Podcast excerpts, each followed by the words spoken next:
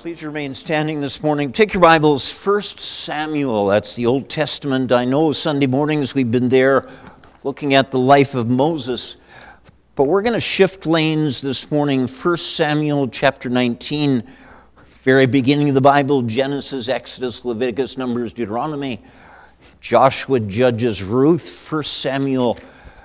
1 Samuel 19, as of course it's Thanksgiving weekend.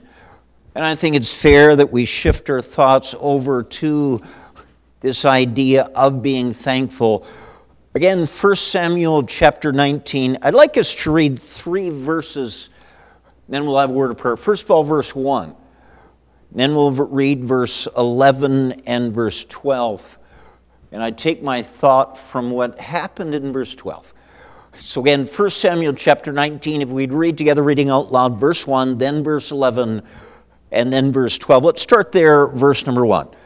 And Saul spake to Jonathan his son and to all his servants that they should kill David. That's quite a thought. Verse number uh, 11 Saul also sent messengers unto David's house to watch him and to slay him in the morning.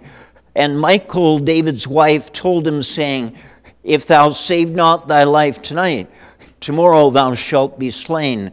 So Michal let David down through a window, and he went and fled and escaped. Let's have a word of prayer. Father, again, we're so thankful for each one that's here. Lord, the most important one that's here is you. And Father, we pray that you would have free course in our minds and our hearts this morning. Help us, Lord. it's Thanksgiving. Even the world uh, sets one day aside for that. And Lord, for Christian, we have reason to be thankful every day. But Lord, as we look into this passage and others, God, there's something that you did for David that I think that you continue to do for your people. Lord, would you help us to focus on being thankful for this? Help us direct my words, fill me with your spirit. We ask it in Jesus' name. Amen. You may be seated. Again, this weekend is called Thanksgiving weekend, and uh, don't we have so much to be thankful for? Uh, here's some quotes from people. If a fellow isn't thankful for what he's got, he isn't likely to be thankful for what he hopes to get. Uh, some folks, uh, if you said, uh, What do you really, really, really want? Well, listen, folks, if you're not thankful for what you have, it's not likely that that's going to satisfy you.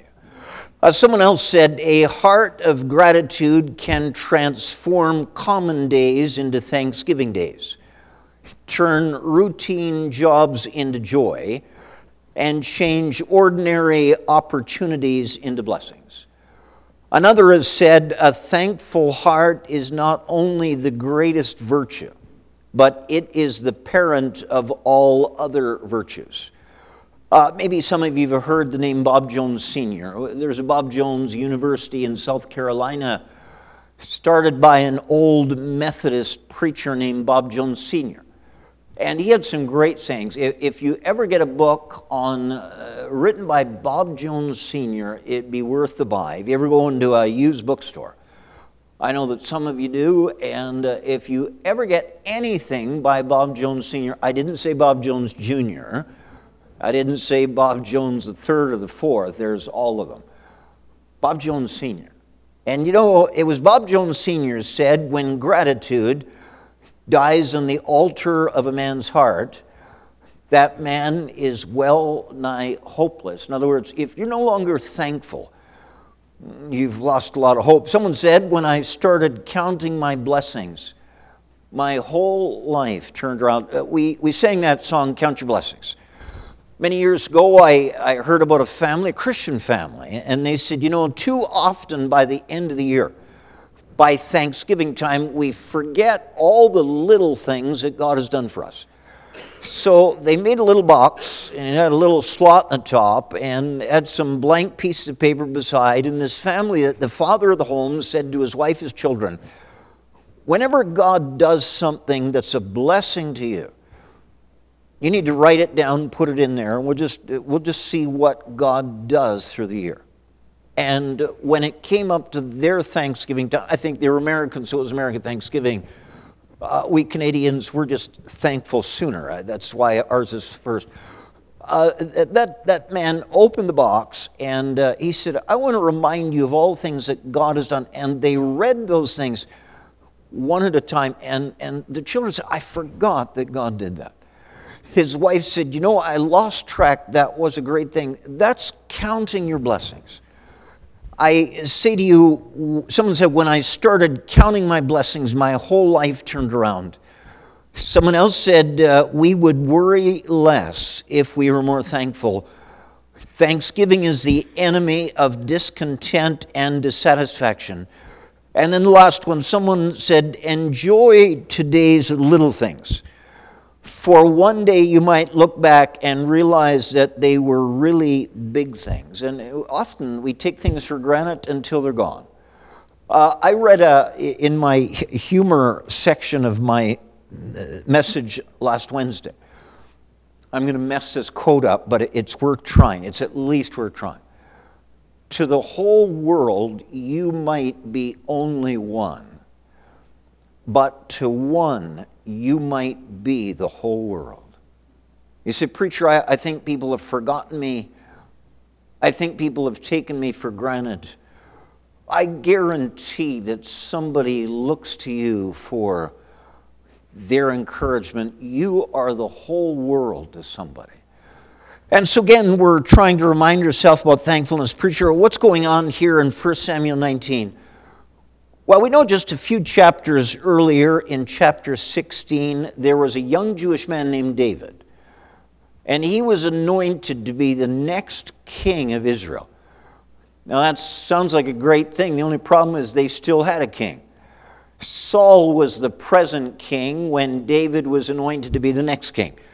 So David had to wait, and he just had to be content with what God had for him not until he could push Saul out of the way, but until God did that. And it's a great thing to be thankful for what you have until God changes it.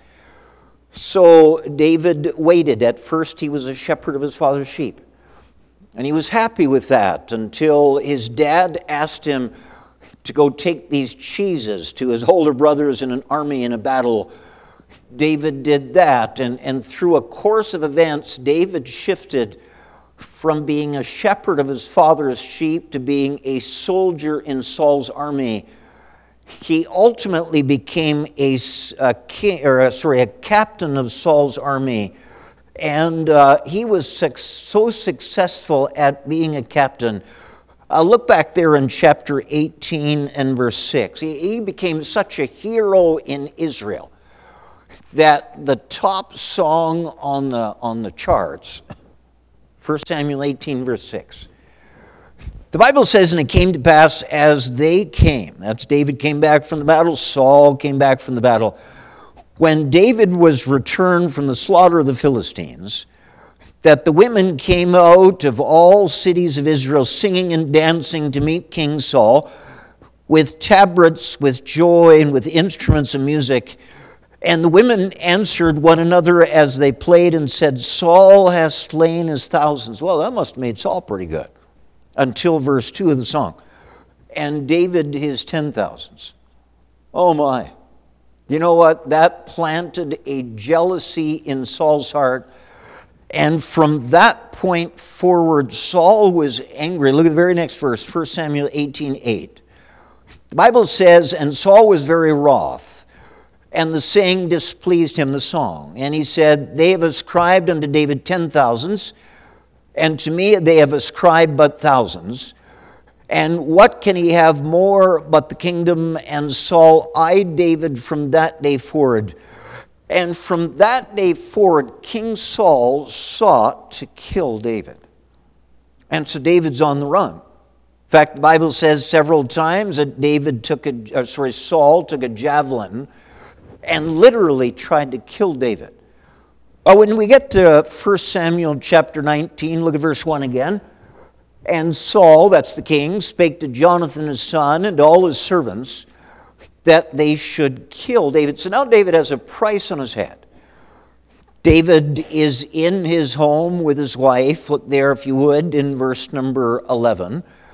1 Samuel 19, verse 11 Saul also sent messengers unto David's house to watch him and to slay him in the morning.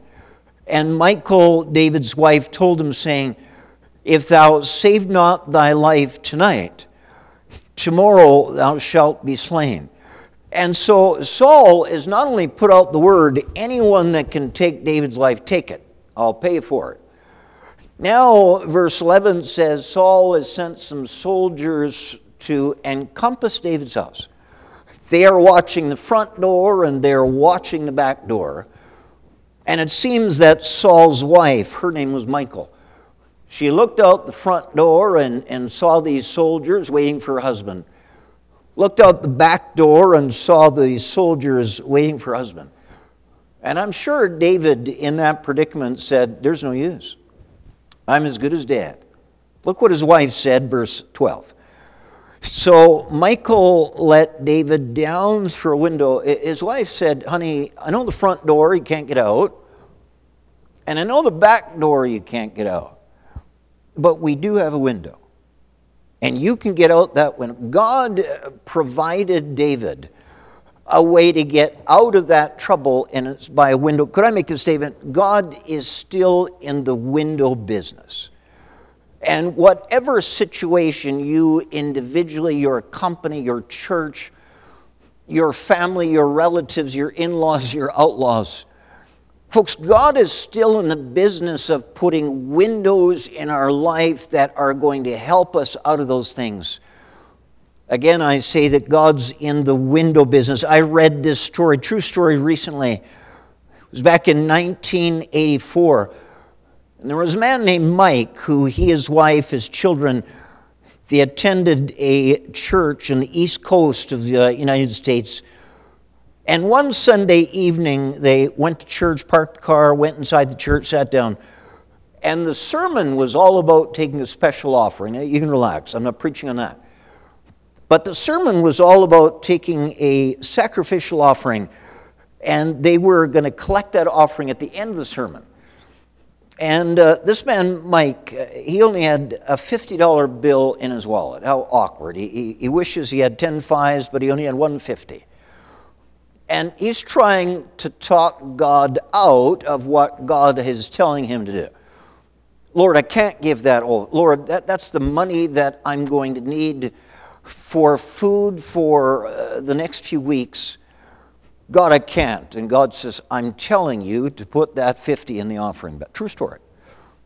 Sure enough, when that offering basket comes by, he takes out his last 50, his last dollar, takes out his last 50, puts it in there, and his wife looks at him in shock. And he looks at her and says, We just have to trust God. You know, after that service was done, uh, her looks to him weren't the best of looks and uh, they shook the hands of the preacher, good message, walked out to their car. Just a few minutes later, they all came back in husband, wife, children, all excited. They walked to the preacher and said, You've got to come out to find out. And he's saying, What? What? What? What? He follows this family out to be to find something. And they look through the closed windows of their 20 year old station wagon. And uh, it's got bags and bags of groceries. And he says to the pastor, Look at that. And the preacher said, Well, someone wanted to be kind. Don't, don't make more of it.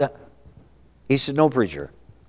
I know when I got out of the car, I locked the doors, and there were no groceries in there at that time he said, God did it. And the preacher said, Oh, I think you're making two. He said, No, God did it. God not only put them in, but God opened those windows to put them in.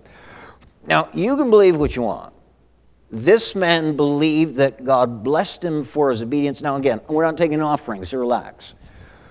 But God is in the window business. If, if you are doing what God tells you to do, where it looks impossible every other way, God can do it through a window. I, I've got a similar story, but it's not a blessing at all. I remember before I got married, I owned a number of vehicles. And uh, one of the last ones that I bought before I got married was a 1978 baby blue two door Cutlass Supreme Brougham. Oh, it, brings back great memories. And I was so proud of that car. Up to that point, the pastor would often say, We've got a new visitor that needs a ride. Called me up. Would you pick him up? Sure, up to that car. But after I bought that car, I loved that car too much.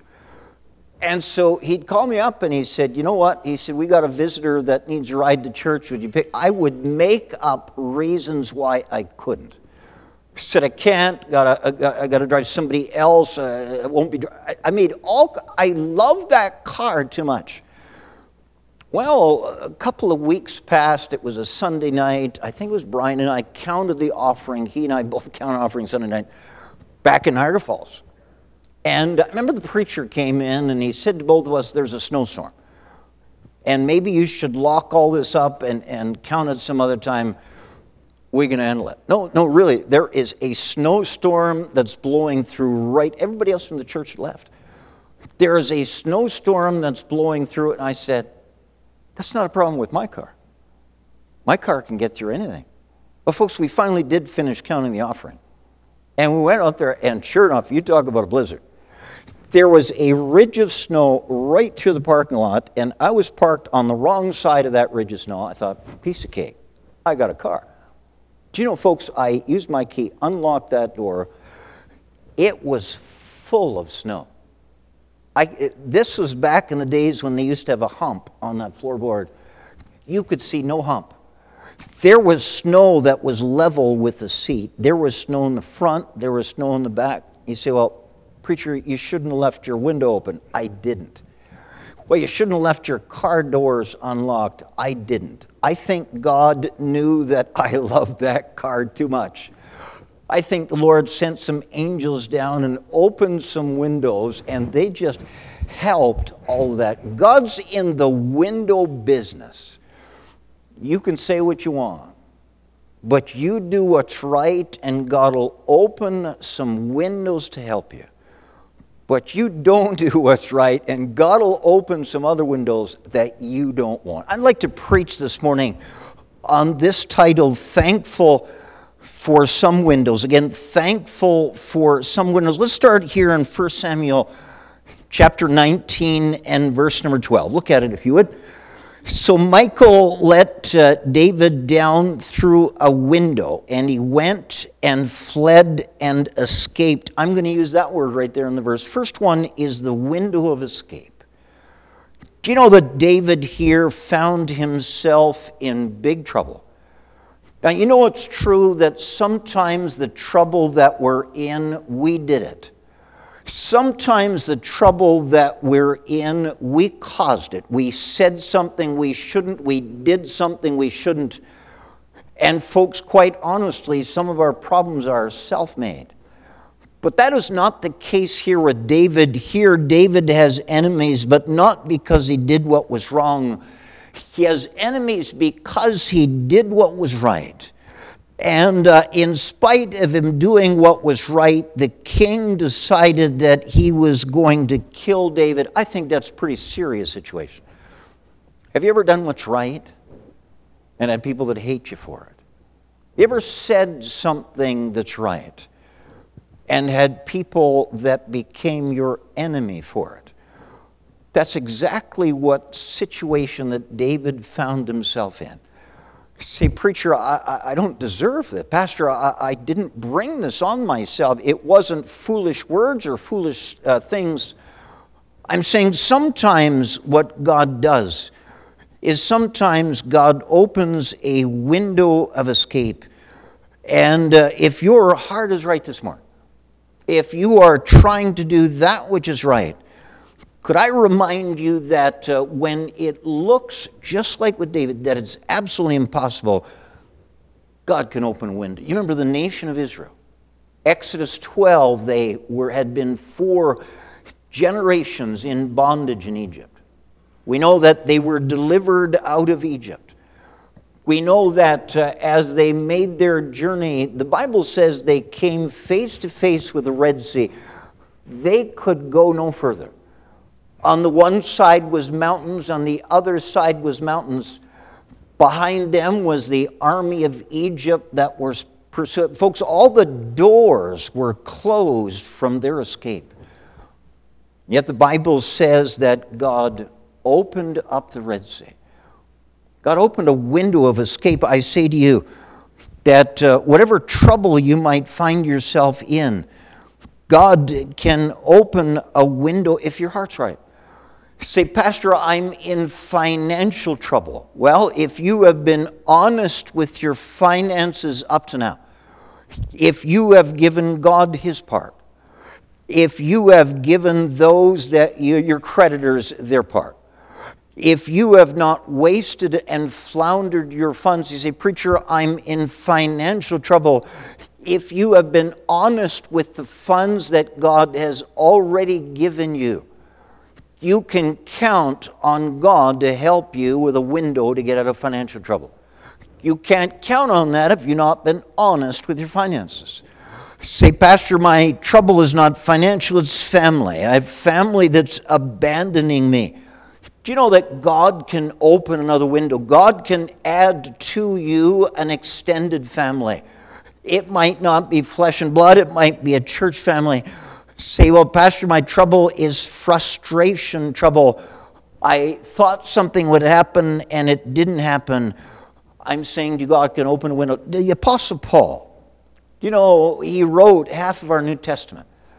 And yet, you know that very early in his saved Christian life, that man, Paul, was in the city of Damascus, only been saved a short time. He was in the city of Damascus, and those of Damascus hated him for his preaching. Well, the Bible says, we won't turn to it, but Acts chapter 9, it says that the people of that city watched the gates day and night to kill him. Didn't look very good. Yet, you know, we read later that it was through a window in a basket that he was let down. I say, first of all, in this business of being thankful for some windows, the first window that God supplies is a window of escape. He'll supply it from trouble. Before we go to the second one, do you know not only He'll supply a window of escape from trouble, He'll supply a window of escape from temptation. The Bible says, There hath no temptation taken you, but such as is common to man. So you can't say, I have faced something that nobody has ever faced before. Folks, all of us face temptations, but others have too. So there hath no temptation taken you, but such as is common to man. But God is faithful who will not suffer you to be tempted above that ye are able, but will with the temptation also make a way to escape. God will help you to escape from trouble. God will help you to escape from temptation. Joseph in the Old Testament, he was a slave in Egypt.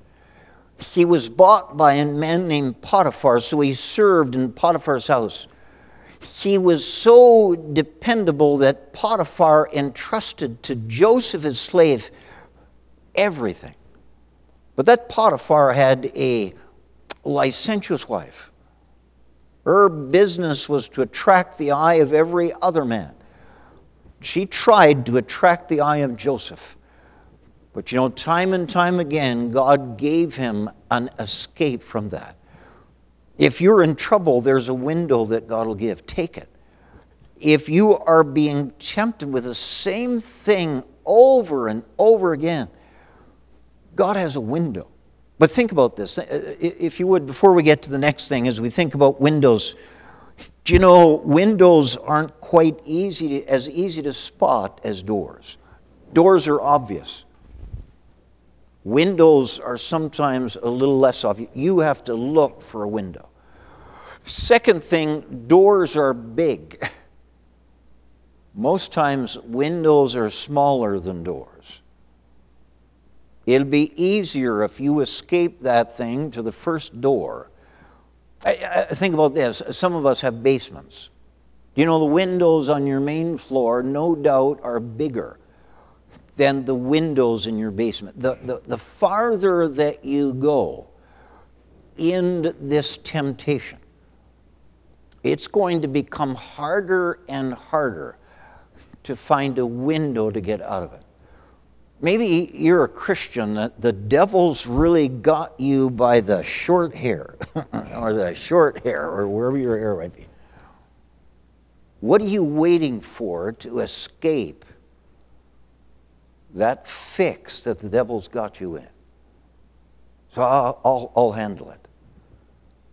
While you wait, you're going further and further down in that trouble.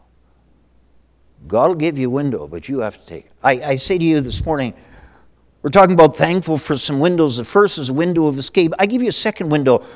Look there in Genesis chapter number six, very first book of the Bible. Genesis chapter number six. We're, we're trying to be thankful for some windows. And, and, and I dare say, if you looked in this past month, past year, if you remember, probably God gave you an escape from that thing. Did you take it? I give you second thing, Genesis chapter 6. Look there in verse number 14. Genesis 6, verse 14. We know that God is instructing Noah to build an ark. Genesis 6:14 make thee an ark of gopher wood rooms shalt thou make in the ark and shall pitch it within and without with pitch look at verse 16 a window shalt thou make to the ark, and a cubit shalt thou finish it above. You know, uh, the world in Genesis 6 had gotten so wicked that God decided, I'm going to destroy this world. God looked down in that world and found one man named Noah. And if you've been in Sunday school a good part of your life, you've heard the story of Noah and the ark. God tells Noah to build this huge boat, this ark. And God says, I want you to build this ark for the saving of your home and for the saving of a select number of animals. So, sure enough, Noah builds this ark. And uh, he gets his family of eight in. He gets two of every animal, seven of the clean animals. God shuts the door. There's no door that's open to get out of that ark. Door shut. And you know, the rain began to fall. We all know that it rained for 40 days and 40 nights. Well, folks, they were in that ark more than 40 days and 40 nights. They were in that ark, if you do your math, 370 days. That's over a year. Now, if you're an animal lover, good for you. And if you're an animal lover and, and you were cooped up in your house with that animal for a day, no, that's okay. For a week, mm, that's a little different. For a month, for a year, do you know, after a while, I would suggest things are going to get a little discouraging. He wasn't in there with an animal he was in there with hundreds, if not thousands, of animals, some small, some big. I think to you that that could have been very discouraging. You know what God did for someone in a discouragement? Look there again in verse 16. Genesis 6 and verse 16 A window shalt thou make to the ark, and in a cubit shalt thou finish it above. You know, God had Noah put a window in the ark, and, and there's all kinds of arguments. Was, was this a long window that went around? Was this just a window that was. There's all kinds of arguments about exactly what that window looked like. But you know, we can all agree on one thing it was above. So that when they, in their discouragement, wanted to look outside of their particular trouble, they had to look up to get that encouragement. You know, in our Christian life, it might not be trouble, it might not be temptation, it might just be discouragement. Pastor, I, I just, I've just lost the heart to go on. Preacher, I just don't have anything that I can sink my fingers in to give me hope. That's discouragement. The best of people in the Bible went through times of discouragement. Now, it would have been a foolish thing for that ark to have a big window in the side. Think about it. What are they going to see by looking out the side of the ark? All they're going to see is death and carnage because all of the people out there in the world were dead. All the animals that were left out there in the world were dead. That's all that was there was death. And that's why God never said put an, a window in the side. God said put a window above. But I say to you, whatever your discouragement this morning before you ever got to church, you should have spent time looking out of that window. But you're not looking at the world to get your encouragement. You're looking at God. And I trust this morning that before your life got super busy, that you got alone with God and you began to talk to God and you began to listen from God and you opened His Word Maybe you open a hymn book and began to sing. I say, Preacher, I don't sing well. You're singing to Him. I'm saying the second window, if you're taking notes, is the window of encouragement. God gives us those things. Uh, uh you might be a super Christian. it might be that you never get discouraged, but the rest of us are human. And the rest of us realize, Lord, if I don't start my day getting a glimpse of you, I'm in big trouble. Did you spend your morning getting encouraged through that window? Thank God that He's given us a way to start our day right. You're not going to get encouragement by starting your day looking at Wall Street. Maybe there's some that have investments. You're not going to get encouragement that way. You're not going to get encouragement by starting your day with Nashville and all that twang and all the rest. That's not going to encourage you through the day. You're not going to get encouragement through Hollywood. You're not going to get encouragement through the sports network. Could I say this? You're not going to get encouragement through email and, and Facebook and social media. Too many Christians start their day by looking at that. And they wonder why the rest of the day has just been a down day, a dark day, a sour day. Because you need to start your day by looking through the window of encouragement. say, well, preacher, I've read the Bible before. That, that's great. But God will give you something new and something fresh today if you look through that window. God bless Christians that make a priority. Do you know Isaiah, thou wilt keep him in perfect peace whose mind is stayed on thee because he trusteth in thee. How many Christians do we find in the scriptures that were in horrible circumstances? Acts chapter 16 Paul and Silas arrested, they were beaten, they were thrown into the inner prison, and yet at midnight they sang. You say, well, how could they do that? Because they had spent some time with God. But I give you a third window. Look there in 2 Kings chapter number 7. Second Kings chapter number 7. Keep going Genesis, Exodus, Leviticus, Numbers, Deuteronomy, Joshua, Judges, Ruth, 1st and 2nd uh, Samuel, 1st and 2nd Kings. Say, preacher, I, I'm just so discouraged. God can encourage you if you'll get alone with Him. Second Kings chapter 7. Second Kings chapter 7, look there if you would in verse number 2. Then a Lord on whose hand the king leaned answered the man of God and said, Behold, if the Lord would make windows in heaven, might this thing be? Preacher, what's going on? What's happening in this situation? Do you know that in this particular situation right now, uh, the land of Samaria, that's, that's between Galilee in the north and, and uh, Judea in the south, there's a land called Samaria. And it was in Samaria that the Syrians, that's another army, came and marched against the city of Samaria. And they have encamped around the city of Samaria.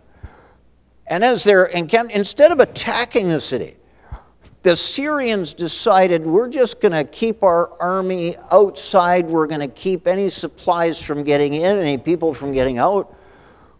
We're going to starve them out. And so, as those people in that city saw this Syrian army outside of that city, they thought, we're done for. we don't have any hope. What are we going to do? And uh, what happened was uh, the king of Syria, sorry, the king of Samaria, he got so mad. He had to pin the blame on somebody.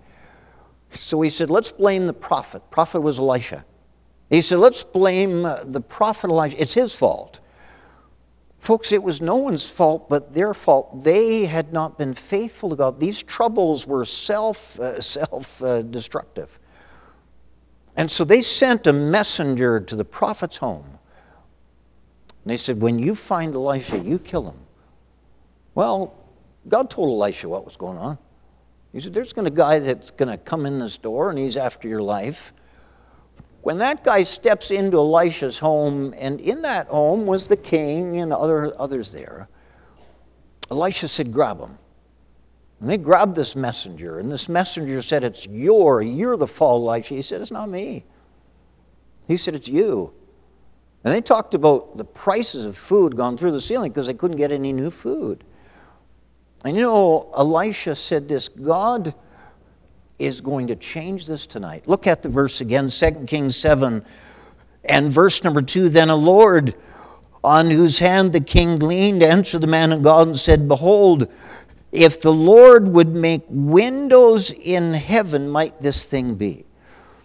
You know, Elisha, that prophet, he said, Tomorrow, this time, bananas will be 10 cents a pound, and rolls 5 cents a piece. And pizzas will be cheaper than $5 a piece from Little Caesars. Prices are going to.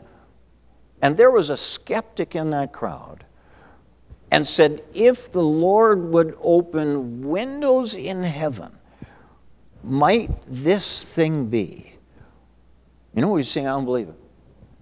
I don't believe that God is able to turn this around that quickly.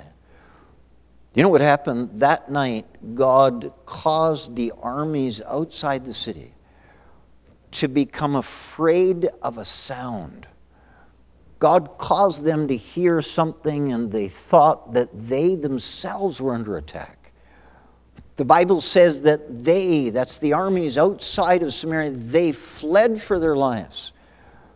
And when people found that they had fled for their lives, the doors of that, uh, the doors of that city were opened and people rushed so quickly out of the gates of that city that they trampled on the designated man to keep those gates open. That designated man was the man who said the night before, if God would open windows of heaven. You know what the third door is? A window of expectation. Pastor, this will never turn around. God has a window that he can open. Folks, you have to trust God. He said, Preacher, it looks impossible. How could this ever change for the better? That's what those people in Samaria said. And this prophet said, Listen, by tomorrow this time, and people said, Never happen. Elisha believed in the window of expectation. Whatever it is that you happen to be dealing with right now, I'm saying that God can well take care of that. Do you know when you decide that you're going to trust Christ as your Savior and thereafter live for Him, when you decide that you're going to take your life's uh, hands off your life, when you decide that you will be faithful to the Lord, that you'll talk to Him and let Him talk to you, then God promised that He would meet every need that you have. And you can expect that. Pastor, uh, we're done for. No, there is a window of expectation. Some of you would know this verse, Ephesians 3 and verse 20. Now, unto him that is able to do exceedingly abundantly above all that we ask or think. That's our God. Our God, it's not like we're hoping that He might possibly. Listen, God can do way more than we could ever imagine. We just have to do the right thing. We just have to do the honest thing and the honorable thing. Philippians 4:19 but my God shall supply all your need according to his riches and glory by Christ Jesus. Romans chapter 8 verse 32 He that spared not his own son but delivered him up for us all how shall he not with him also freely give us all things if you are looking for the government to help you out, you're going to be vastly disappointed. If you're looking for your where you were, if you're looking for them to bail you out where you were, they're going to disappoint you. But if you're looking for God, if that's where your expectation is, God will help you. I give you the last one. Look there in Daniel chapter 6. I've given you three windows. God opens a window of escape. Middle of the Bible is Psalms, Proverbs, Ecclesiastes, Song of Solomon. Keep going. Isaiah, Jeremiah, Lamentations, Ezekiel, Daniel. So, right after Ezekiel, Daniel chapter number six. Now, up to this point, we've seen three great windows that you can count on. You can count on the window of escape from troubles and, and temptations. Uh, you can count on the window of encouragement that God can lift your spirits. We've looked at the window of expectation. God will meet your needs. Could I give you one more window? And, and maybe this window won't excite you as much. Daniel chapter 6 and verse 10. The Bible says now, when Daniel knew that the writing was signed, he went into his house and his windows, notice windows, his windows being open in his chamber toward Jerusalem. He kneeled upon his knees three times a day and prayed and gave thanks before his God as he did aforetime. All of us are encouraged with a window of escape that God will help us out of our trouble. All of us are encouraged with a window of encouragement that God will put the right person in the right place at the right time. All of us should be encouraged with a window of expectation. God said that He would supply all of our needs. But this last window, see, preacher, what's going on? Daniel had become one of three presidents over all the land under the king. He was such an honorable president that others were jealous of his position. And they figured somehow we have to frame Daniel. So they convinced the king to pass a law that you couldn't pray to anyone but the king for 30 days and put out this law. Daniel sees that posted law. Daniel has a choice. I'm either going to follow the government or I'm going to follow God. He decides it's God who his faith is in. The Bible said there in chapter 6 and verse 10 after he learned that you weren't legally allowed to pray to anyone but the king, he went to his home. He opened up his windows and he began to pray. Now you'd say, well, that's a good thing that he prayed. Yes, but when he opened his windows, not only could he see out, but you know that the enemy could see in? You know, this fourth window is a window of examination. A window of examination. They had seen Daniel, how he conducted himself in public. But now they were about to see how Daniel conducted himself in private. And the indication is that not just one time praying did it. Look again at verse 10. Daniel chapter 6 and verse 10. Now, when Daniel knew that the writing was signed, he went into his house, and his windows being open in his chamber toward Jerusalem, he kneeled upon his knees three times a day and prayed. The indication is it was more than just one prayer. But those people were watching Daniel morning and afternoon and evening, and he prayed morning and afternoon and evening. There's no telling how many days passed, and they watched that Christian man who, what he was in public, he was exactly the same in private. And what he said when others could see is exactly the same Daniel when no one could see. You know, it's true that there are some Christians, they put on a Sunday face and they put on a Sunday outfit. But if you or I could follow them Monday through Saturday, their life is so much different Monday through Saturday than it is on Sunday. Do you know God puts a fourth window in our life?